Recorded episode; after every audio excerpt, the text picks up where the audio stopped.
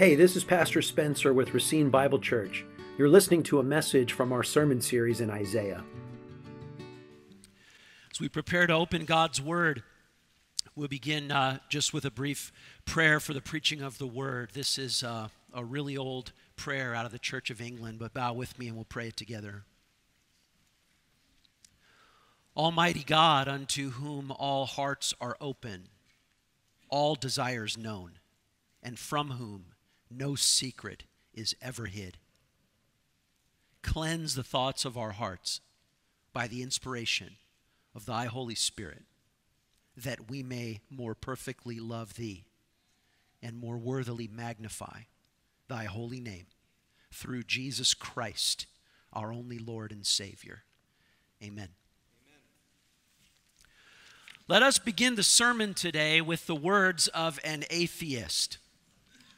We just spent the last 40 minutes together praising God and praying to God. And let us begin the sermon this morning with a question from an atheist who is utterly and completely befuddled that we would do such a thing. This was written in the Sunday Times of London several years ago, an open letter about uh, why worship doesn't make any sense. And this is what our atheist friend says Worship is an aspect of religion that I always find difficult to understand. Suppose we postulate some omnipotent being who, for reasons inscrutable to us, decided to create something other than himself. Well, then, why should he expect us to worship him? We didn't ask him to create us our lives are often miserable. We know that human tyrants, when they're puffed up with pride, crave adulation. But a morally perfect God would surely have no such character defect as this. So, why are all those people on their knees worshiping Him every Sunday? You get what our atheist friend is asking. He's saying, uh, Isn't God's demand that we worship Him uh, kind of vain? or senseless. It, it, it's kind of like, to this point of view, God comes off bad in an either or way. Either God's like some sort of needy, insecure being craving our attention, or God is some conceited, absolutely arrogant bully just forcing us to cower down before Him. The theme of the book of Isaiah is that God is so God that everyone everywhere should worship him all the time. In fact, everyone everywhere must worship him all the time. That's the central theme of the book of Isaiah. Look at Isaiah 48, verses 9 through 11. Look at Isaiah 48, verses 9 through 11.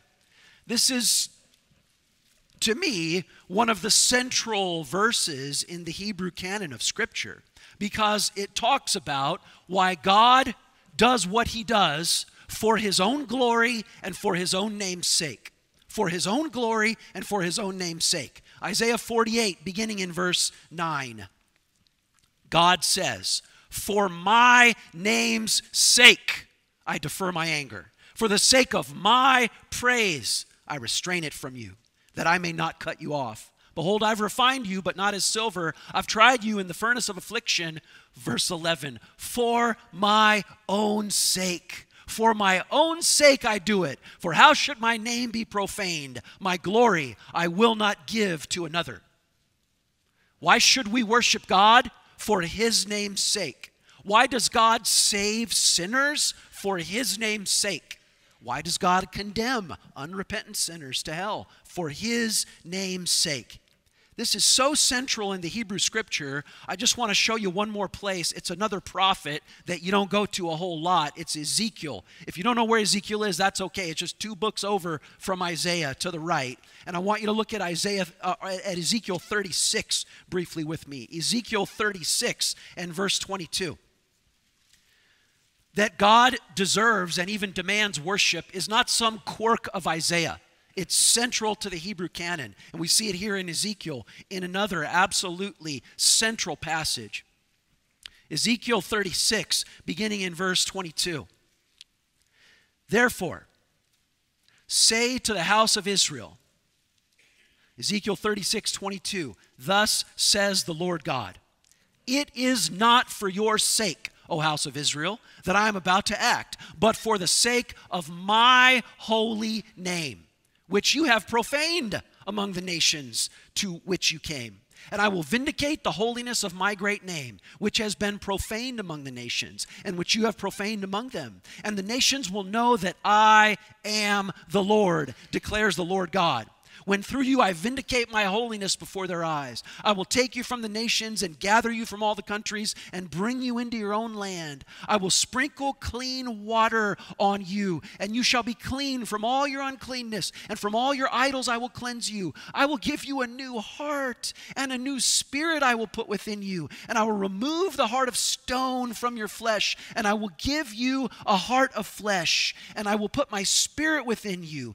and cause you to walk in my statutes and be careful to obey my rules, and you shall dwell in the land that I gave to your fathers, and you shall be my people, and I shall be your God. He does this for his own name's sake. Why does God do what he does? God does what he does for the glory of his name, for the fulfillment of his word. That truth, spoken to the atheist who opened up our sermon, I suppose if we spoke that truth to him, it would uh, give him heartburn and make him upset because it just doesn't make any sense.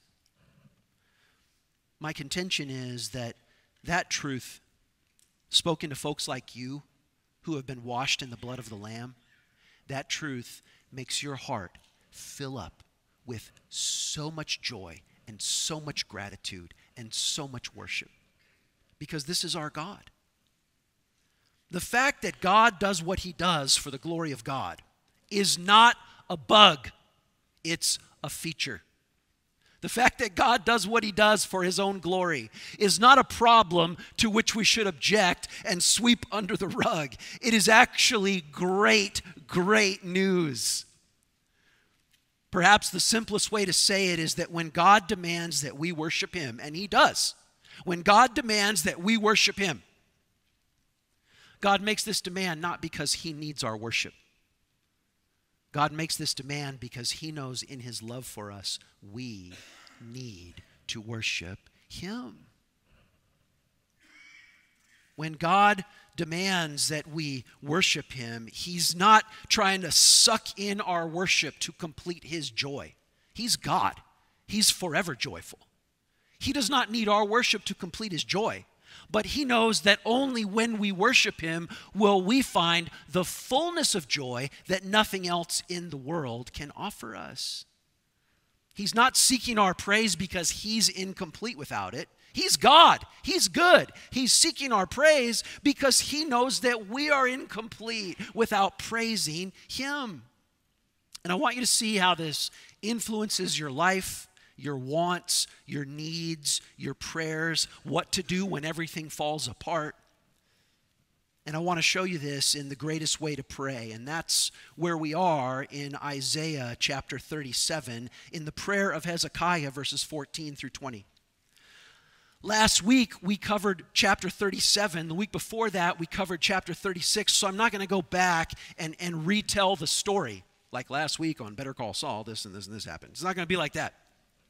Uh, I trust you know the story. Hezekiah is just jammed up by Sennacherib, and he doesn't, there's no way that he can deliver himself. And so this is what he does, verse 14. Hezekiah received the letter from the hand of the messengers and read it. And Hezekiah went up to the house of the Lord and spread it before the Lord. And Hezekiah prayed to the Lord, O Lord of hosts, God of Israel, enthroned above the cherubim, you are the God. You alone, of all the kingdoms of the earth, you have made heaven and earth. Incline your ear, O Lord, and hear. Open your eyes, O Lord, and see, and hear all the words of Sennacherib, which he has sent to mock the living God. Truly, O Lord, the kings of Assyria have laid waste all the nations and their lands, and they have cast their gods into the fire. For they were no gods, but the work of men's hands, wood and stone. Therefore they were destroyed. So now, O Lord our God, save us from his hand, in order that, verse 20, all the kingdoms of the earth may know that you alone are the Lord. What a prayer! It starts with God and then it ends with saying, in order that everyone may know that you are God. And the concern interwoven throughout every verse of the prayer is that God would be glorified, God's name would be magnified, God would not be mocked, but rather God would be praised. This thing is so God saturated. In verse 14, he enters the house of God. In verse 15, God is the great God that he prays and brings his request before God.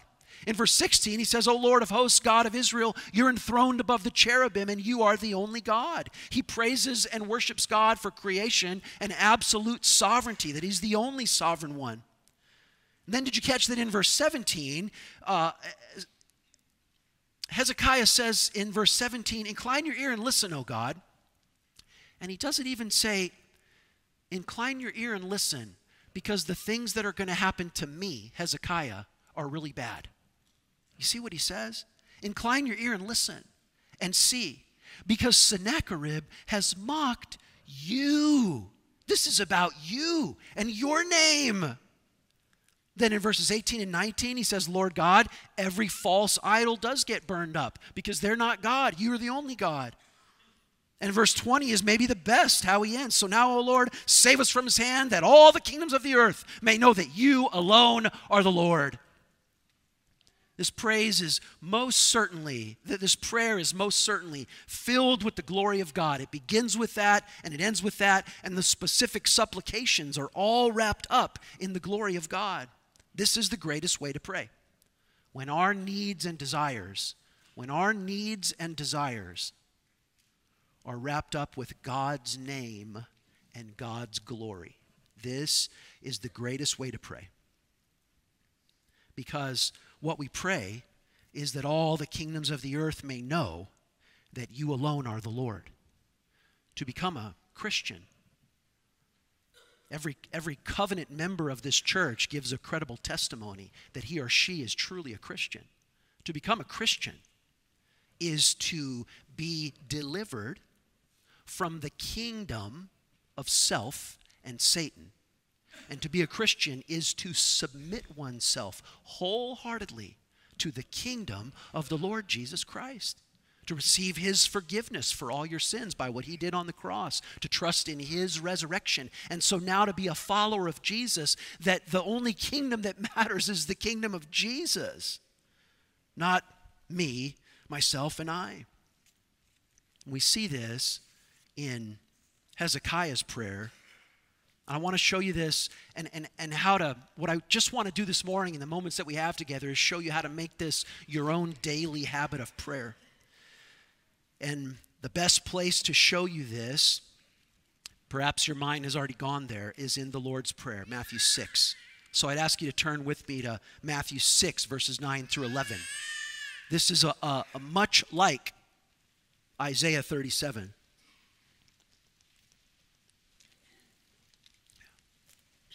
Jesus says in Matthew 6, verse 5, don't be a hypocrite when you pray. He even says in verse 7, when you pray, do not heap up empty phrases as the Gentiles do, for they think they're going to be heard for their many words. Don't be like them. Your Father knows what you need before you even ask Him for it.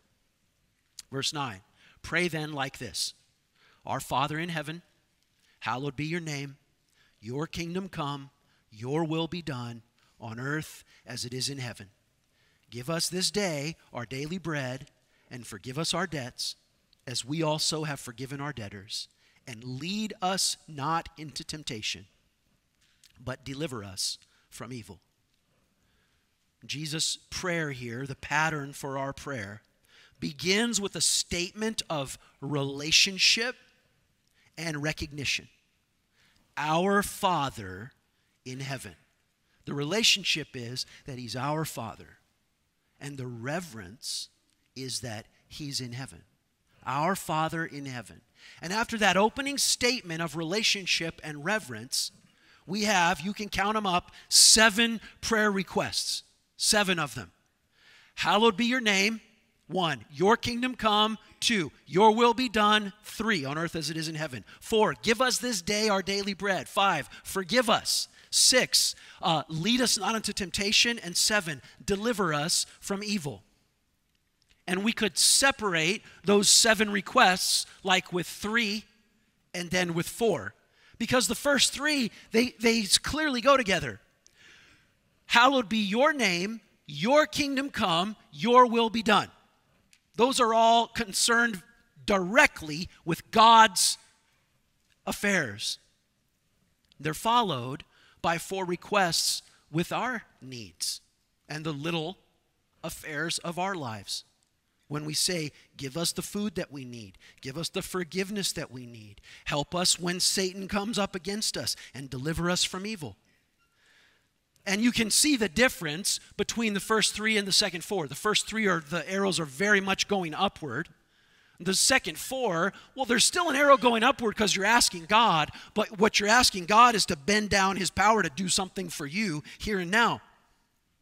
The first three are up to God's greatness, the last three are down to our neediness. And of the seven, the first one is first for a reason. Hallowed be your name. In fact, we should say that of the seven requests, the first one is, uh, is not just one equal of the seven. It's the, it's the covering, isn't it? It's the page on which all the prayers are written. It's the ink in which they are written. To say, God, you're good. God, you're great. God, you're worthy. God, let your name be reverenced. Let your name be honored. Let your name be admired. Let your name be praised. Let your name be valued. We have our needs and our wants. But what we want and what we need all comes out of God being God. So, what I want and what I need, it has to flow out of God being God. That's why we say, God, hallowed be your name. The fact that God is and that God is God leads everything. So, now run, hallowed be your name through the other six requests. If we privilege that one, then run it through the other six requests. You see? uh, verse 10 God, if your name is hallowed, then your kingdom will be the most important kingdom to me. Your will be done. God, if your name is honored, then your will, way more important than my will. And I would never want a, my will to cross your will because your name's more important than my name. So, of course, your will is more important than my will. And then give us this day our daily bread simply to say, God, when I have needs of money or food, I look to you to provide them. I look to you to provide them because I'm not trusting in my name, my bank account, my strong arm. It's your name that's going to provide for me. And then forgiveness, that one's easy to connect to God's name because when I've sinned, even if I sinned against you, I really sinned against God. And the reason a sin against you is morally repugnant is because you are made in the image of God. It's about God's name. That's why I need forgiveness. And then when I'm tempted to sin, if I sin, I'll dishonor God's name. Well, I'll, i might embarrass myself if I sin. I might get arrested if I sin. I might face earthly consequences if I sin. But the most important thing is that I, I would dishonor God's name. And then the last request deliver us from evil. Well, there's no way I'm going to be delivered from evil unless the mighty name of God is my buckler and my shield and my helmet and my stronghold. So, hallowed be your name is, is up and above all of the rest of the requests. So, back to prayer. We pray when we have needs. Uh, uh, yesterday, yeah, I was in between doing things and I just, as you do sometimes, I just, I just started clicking through needs in my mind. uh, some needs in the ministry right here, other needs for friends that I have that you don't know that are out there, and we all have these needs. And those needs should prompt us to pray. We started in Ezekiel 37. Hezekiah had a great need. Sennacherib's army was mighty, Hezekiah's was not. And he, he was up against it, and he was terribly needy. And so he laid the, the threatening letter out before the Lord, and he said, Lord, you see this. Would you please help me? We have needs, and so we lift up those needs to the Lord. We've already done that in this service. We take our needs to our Heavenly Father. When Jesus says, Our Father in heaven, hallowed be your name, help us, he's reminding you, oh, I, I hope you can, I hope you can not only hear this, but feel it and believe it. If you are in Jesus Christ, you have a heavenly Father who loves you and who will use his omnipotent might to take care of you. You have a Father.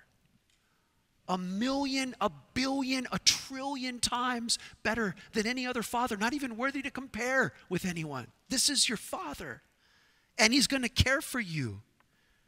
He actually says, Pray to me and let me know your needs so that I can meet them in Jesus Christ. He loves you and He welcomes you to bring your needs to Him. So go to God in prayer with your needs all the time. The, the greatest way to pray is not less than that, but it is more than that. So I'm not at all saying don't take your needs to God. It's not less than that. Take all your needs to God all the time. The greatest way to pray is not less than that, but, but it is more than that. It's beginning and ending like Hezekiah did. It's beginning by saying, God, you are so good and you are so great. Here are my needs. God, whatever happens with my needs and however you meet them, God, would you do it in a way that makes people see that you're good and that you're great and that your kingdom is worth sacrificing everything for? Go to him with your needs. We do that every we do that all the time. You're going to do that in ABF today, I imagine. Little inside baseball secret. Sometimes on a Monday, I'll walk out of my office and I'll just kind of prayer walk through the building and walk through all the ABF rooms. And so, either on the whiteboard, I'll see where they wrote out the prayer request this person and this person, or, the, or someone will have left the printed prayer request thing on the table, and, and I, I snoop on those and I pray for them. This is good that your brothers and sisters here who belong to the same Heavenly Father, that you tell them the burdens of your heart and they pray for you. The greatest way to pray is not less than that. It's a little bit more than that, but it's not less than that. It is wonderful to lay out your needs before the Lord. Do that. Do that in ABF, second hour. But as you lay out your needs before the Lord, you're, you're laying them before the Lord for the sake of, for the sake of not just buttoning everything up the way you would write the story. You are laying your needs before the Lord and saying, Lord, you are God. Your name should be hallowed. Your name should be praised. Your name should be honored. The one request that's multiplied above and in every other request is, Lord, hallowed be your name. Hallowed be your name. That's the foundation of prayer. That's the focused goal of prayer is hallowed be your name. Just like Hezekiah said, deliver us so that all the kingdoms of the earth will know that your kingdom reigns forever and over all. What does that sound like? And what does that look like? Well, let's talk it through. Here's maybe how you would do it. Let's say let's say your friend Mark is in the hospital. God, uh, I pray for my friend Mark in the hospital. And God, Jesus taught me to pray, Hallowed be your name. And I pray for my friend Mark in the hospital. God, you are the creator.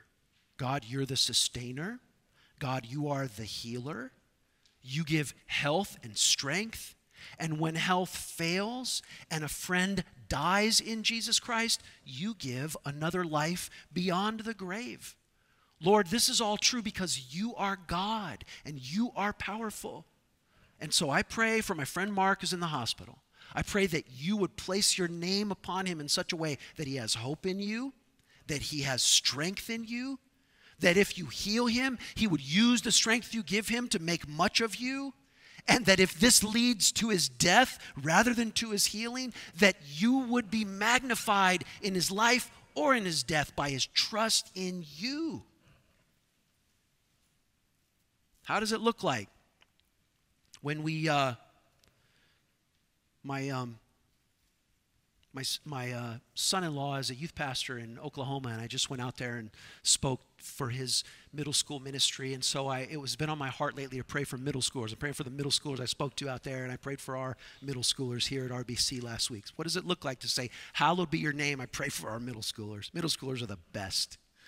I, I mostly feel like I still am one. Uh, middle schoolers are just the best. Uh, but I just pray, Lord, I pray for our middle schoolers. Hallowed be your name in the lives of our middle schoolers. Oh, God. Oh, God. These 12 year olds, they are walking through a world that is nothing but sewage all the time, moral filth. But your name is clean and holy. God, place your name upon them. Protect them in your holiness. Give them, just give them, just give them eyes that would see the beauty of holiness and the ugliness of sinfulness. Enable them to deny ungodliness in this wicked generation and show themselves to be holy and pure as those who belong to you. Hallowed be your name in the lives of our middle schoolers. What does it look like what does it sound like? Friend opens up, a Christian friend opens up and says, I am facing real struggles in my marriage. I, I, Lord, I pray for my Christian friends. They are facing real struggles in their marriage. Lord, hallowed be your name, and these are my Christian friends, which means that that husband's sacrificial love for his wife demonstrates or blasphemes the name of Jesus. And that means that my Christian friend who's the wife, that her love and submissive honor toward her Christian husband shows the reality of how the church relates to Christ. You've placed your name upon her, you've placed your name upon him. So, Lord, just deliver them in repentance and help them for your name's sake Oh, I want him to stay married and I want him to be happy and I want him to take an Alaska cruise and have pictures and grandkids. The whole I do want all that, so I'm asking for all that. But the main thing is that your name would be upon them. Got a friend who's a single mom and she's out of money. How do I pray for her? Lord, I pray for my friend who is working hard and it's, it just seems unfair because she's at it all alone. Lord, you, you've brought her into our church, and so you've placed your name upon her. Lord, give the brothers and sisters in the family of God who share this name, give us generosity to help care for her. And Lord, as you provide for her, I even pray that her stewardship of money, that, that, that her stewardship of money would show what kind of God you are, that your name would be magnified in her life, that other single moms who don't know Jesus would watch her and see she's different. She's different because your name is on her. Hallow your name in how you answer this request. Lifting up your needs to God is a huge part of prayer. And the greatest way to pray is not less than that, but it is more than that. And if that's how to pray for your friends, maybe something I need to spend a couple minutes talking about is how to pray this for yourself. How to pray this way for yourself. And uh, if I could ask you a question, Have you ever stopped and actually listened to yourself? Not a happy experience. If I, maybe I don't know you, so I'm guessing, but I ain't wrong. if, if, you, if you listened to the, the recording of your life, I think maybe the drum beat would be I want, I want, I want, I want, I want, I want, I want. It's embarrassing to admit, but uh, we say I want so frequently that what we really mean is, My kingdom come, my will be done. It's embarrassing, but it's true. My kingdom come, my will be done. When there's no, this is, when there's no larger kingdom, I think it was G.K. Chesterton who said, How much grander your life would be if you yourself were smaller in it.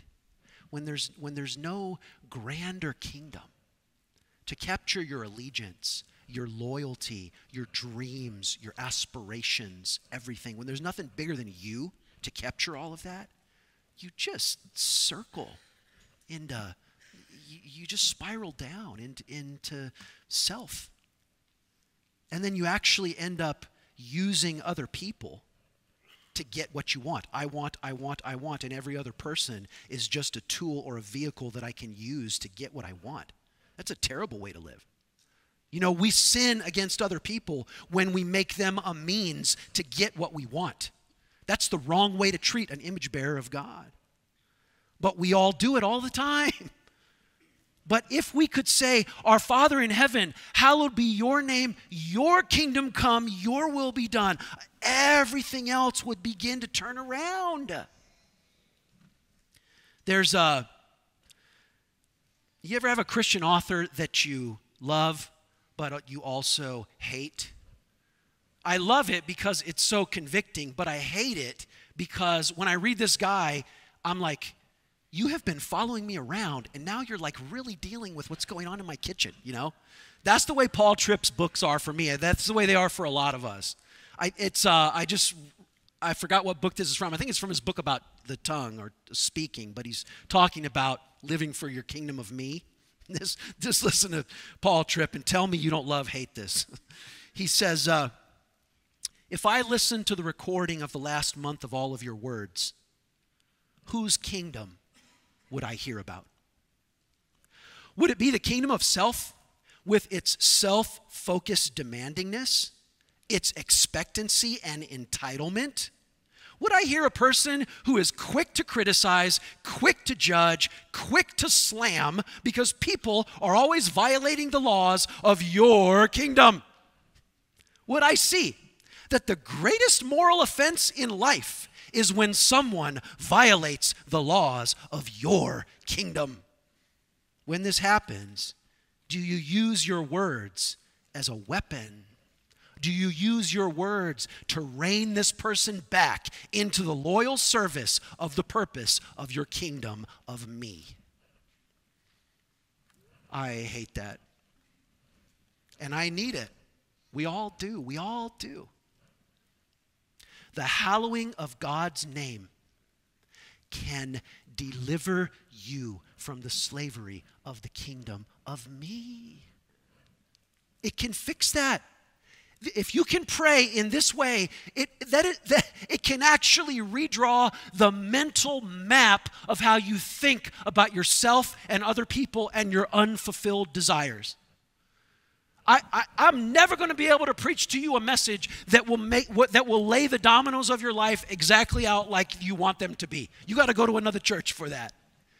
You will always live with unmet desires, unfulfilled needs, and difficult relationships until heaven. I ain't going to fix all of those.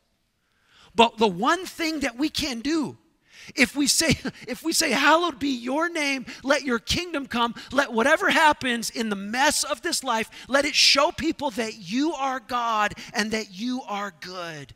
It can redraw everything. Don't you see that the greatest way to pray is how do you get there? Hezekiah prayed that way. He was facing a personal crisis. And what he said was, God, deal with this crisis so that other nations, so that Assyria, Egypt will see you. He was so outward focused, so Godward focused, so evangelism focused. He was delivered from the kingdom of me. Don't you see that this opens up a whole new definition of happiness? Nobody needs me to teach them that the definition of happiness is everything goes the way you want it to go. That's, that's what we're that's our default. It's why we're so un, it's why we're so unpleasant to be around most of the time. But that's not happiness. Beloved church, can I tell you a new definition of happiness? Happiness is God being God to you. He said in Ezekiel 36, 37, we read it. He said, I will be God to you, and you will be my people. I do this for the sake of my name. Happiness is God being God to you. Happiness, happiness is you encountering the godness of God and resting in it. Happiness is also you encountering the goodness of God and resting in it. And those are the same thing. How do I become a person who can pray like this? It's not complicated. Believe God is and believe God is good. It's not more complicated than that. Believe that God is. He is worthy to be worshiped. And believe that God is good. The, the goodness of God is manifest to us in the gospel of our Lord Jesus Christ. If he has not withheld his Son, his only Son, from us, how will he not also with him freely give us all things? God is, and God is good. My happiness, your happiness, is bound up in encountering the godness of God and the goodness of God and you can it's not less it's not less than praying lord fix my marriage. It's not less than praying lord heal my friend mark. It's not less than that but it is more than that. So you can be delivered from just praying god make my life better. God make my life better. And you can start praying lord i want my life to reflect you and your goodness you can and you should bring your needs to Him. But as you do, you're saying, God, be God in my life. God, I want to see you. I want to know you. I want my affections, my aspirations, my motivations to be wrapped up in who you are. Start praying, Lord, I want you to be God to me. I want my life with its problems to show the world the kind of God you are. And I would love for you to deliver me from my problems and so show your godness. But even if you do not, I want how you're a refuge to me in the midst of my problems to show the world that you are God. But the one thing I want is for you to be God to me. This is such a different way of praying. What inspires it is knowing that God is God and that God is good sooner or later, we all end up stuck praying, Lord, why are you doing this? And maybe even a little worse, Lord, why are you doing this to me? We all end up there sooner or later. But this delivers us even from that. Even from that, this delivers us. Because we start to pray, Lord, glorify yourself. Glorify yourself in my life. Hezekiah's personal fate wasn't his ultimate concern. What a wonderful deliverance from the kingdom of self. The way to be released from the prison of self centeredness, the way to be released from the prison of self centeredness is to become a God centered woman or a God centered man. That is the most joyous liberty that the sons and daughters of God walk in. To become a God centered woman, to become a God centered man. That is the joyful liberation from the tyranny of self. That is to be released into the glorious liberty that is the birthright of those who no longer live for themselves, but for Him who died and rose again on their behalf. Let's pray.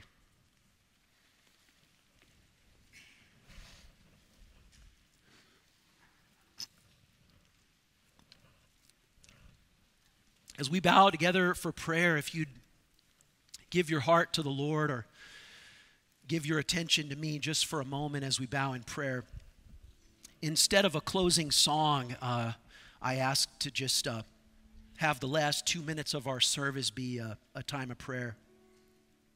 And so I invite you to pray right there where you are. A prayer of response to the living God for how he has spoken to you.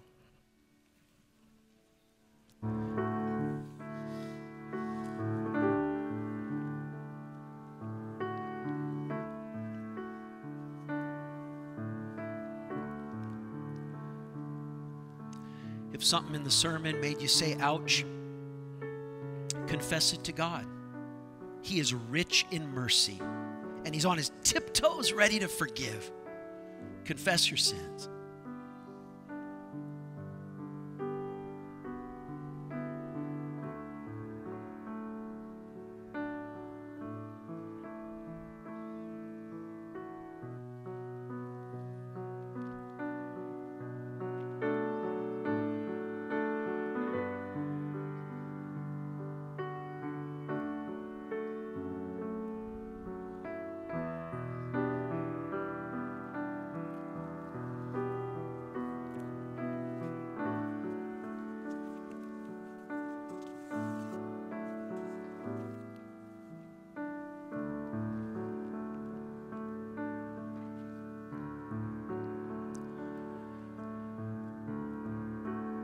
And join me in asking God to be God to you. To place the beauty of His name upon you.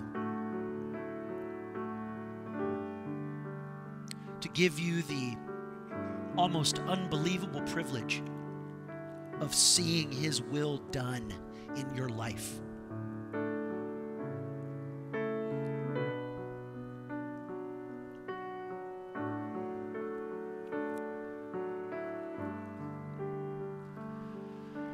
Him to deliver you from all evil.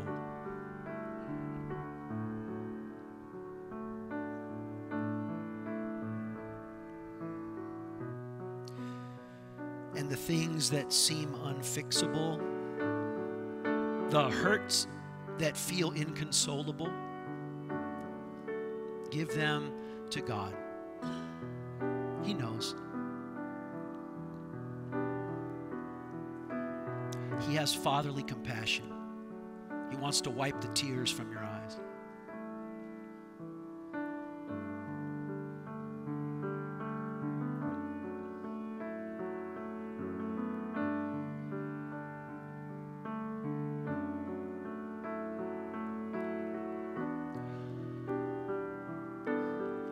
Lord God, let your name be hallowed in the lives of these precious women and men.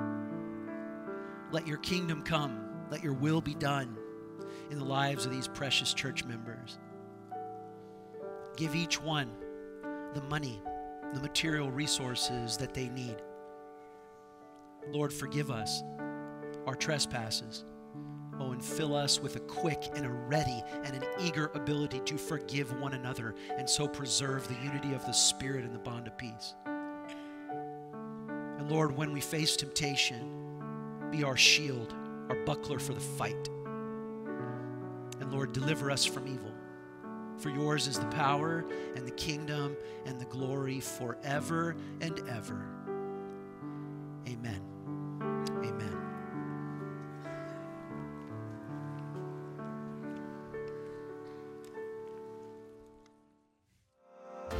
To find out more about our ministry, contact us at racinebible.org.